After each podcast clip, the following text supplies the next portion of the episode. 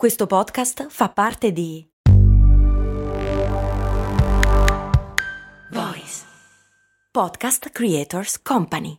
Mom deserves the best, and there's no better place to shop for Mother's Day than Whole Foods Market. They're your destination for unbeatable savings, from premium gifts to show-stopping flowers and irresistible desserts. Start by saving 33% with Prime on all body care and candles. Then get a 15-stem bunch of tulips for just $9.99 each with Prime. Round out Mom's menu with festive rosé, irresistible berry chantilly cake, and more special treats. Come celebrate Mother's Day at Whole Foods Market. Quella brutta brutta storia della bottiglia del delitto.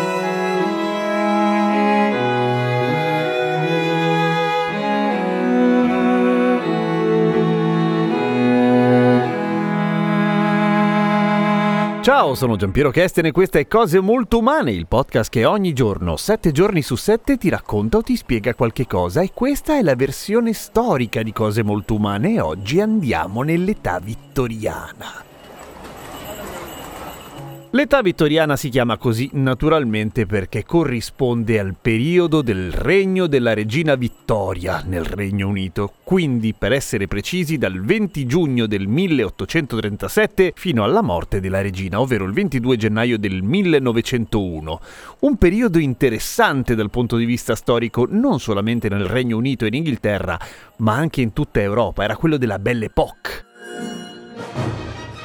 quel periodo in cui le persone in modo del tutto inconsapevole si stavano preparando al primo conflitto mondiale. Ma non succedevano mica solo cose brutte nel periodo vittoriano, al contrario, intanto la Belle Époque era un periodo che, come dice il nome, era piuttosto divertente e in più, in particolare a Londra, era il momento in cui c'erano un casino di invenzioni e di innovazioni nella vita quotidiana di ognuno in realtà. Fu il periodo in cui fu ad esempio ultimato il sistema fognario di Londra, che cambiò completamente l'aspetto della città, che prima puzzava in modo disgustoso. Venne costruita la rete di gas naturale che veniva usato sia per il riscaldamento delle case che per l'illuminazione stradale ed è anche il momento in cui nasce la metropolitana di Londra.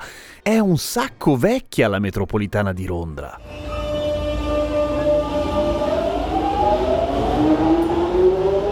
Ma tecnologia a parte c'era anche, che ne so, Charles Darwin. È quel periodo lì. E poi anche la rivoluzione industriale di cui abbiamo già raccontato la volta scorsa. Insomma, è un periodo intenso, è un periodo ricco di innovazioni, di invenzioni e anche di cose terribili. Come il biberon.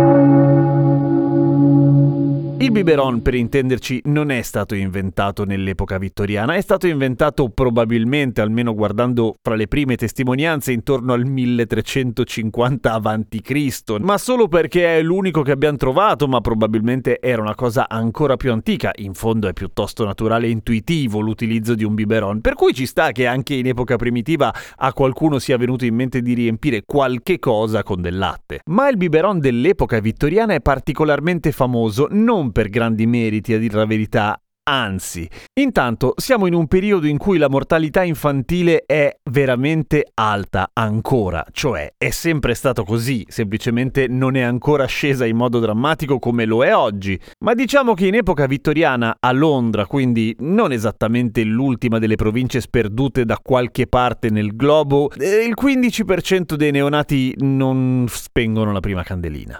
Sono tanti, eh? Ma è anche il periodo dell'innovazione in campo scientifico, per cui la questione della mortalità infantile e in generale delle malattie inizia a essere, se non altro, uno di quei problemi a cui si guarda per cercare di risolverli. Si intuisce che l'igiene è una di quelle cose che non vanno trascurate nella vita di un neonato, così come una sana alimentazione adeguata e abbondante. È forse anche per questo che a un certo punto si diffonde con una grandissima velocità e con grandissimo successo la nursing bottle, cioè una bottiglia di vetro con una forma ergonomica fatta apposta per le manine dei piccoli perché riuscissero a prenderla con un tubo tubo di gomma che finisce in quella che oggi chiameremmo una tettarella, ma che era effettivamente una sorta di imitazione di un capezzolo umano, ovviamente fatto in gomma.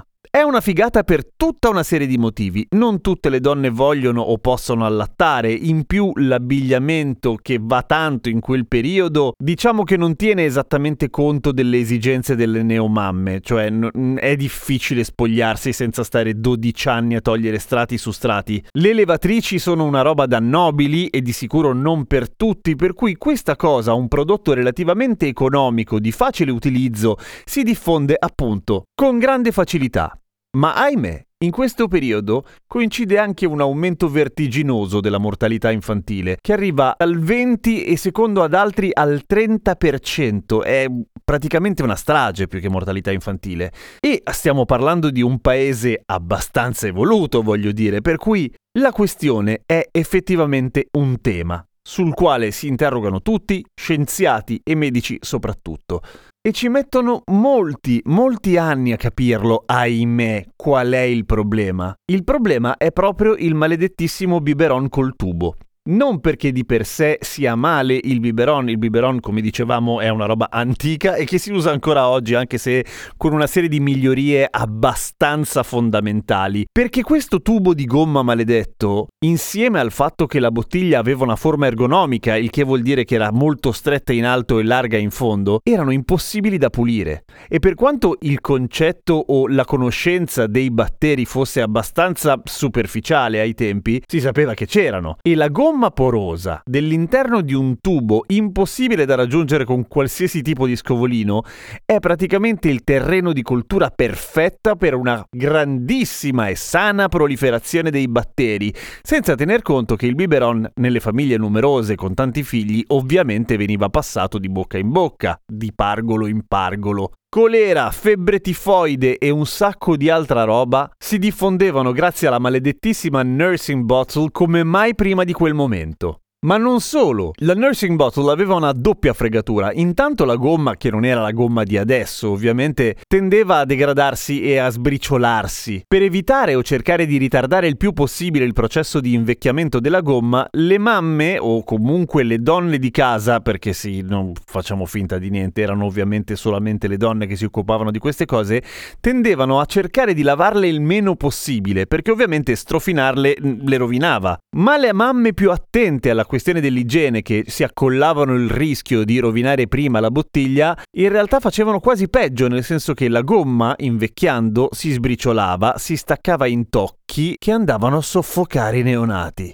Quindi Potremmo dire che l'età vittoriana è stata un'età importantissima per un sacco di motivi, ma un periodo di merda invece per i poveri neonati che in realtà sono riusciti a iniziare a salvarsi dalla fottutissima nursing bottle a partire dagli anni 20 del 1900, cioè è un'abitudine che è andata avanti per un casino. Anche se a dir la verità, le alternative alla nursing bottle non è che ci hanno messo troppo ad arrivare. La famosa banana bottle o il biberon a banana, che era una bottiglia a forma bravi. Banana, che era considerata ugualmente ergonomica ma molto più facile da pulire, beh, è stata praticamente contemporanea, è stata inventata pochissimo tempo dopo, solo che è rimasta lì l'altra, la Murder Bottle, per un casino di anni ancora.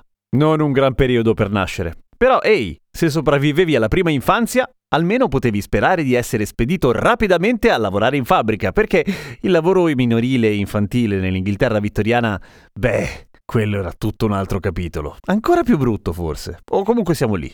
A domani con cose molto umane.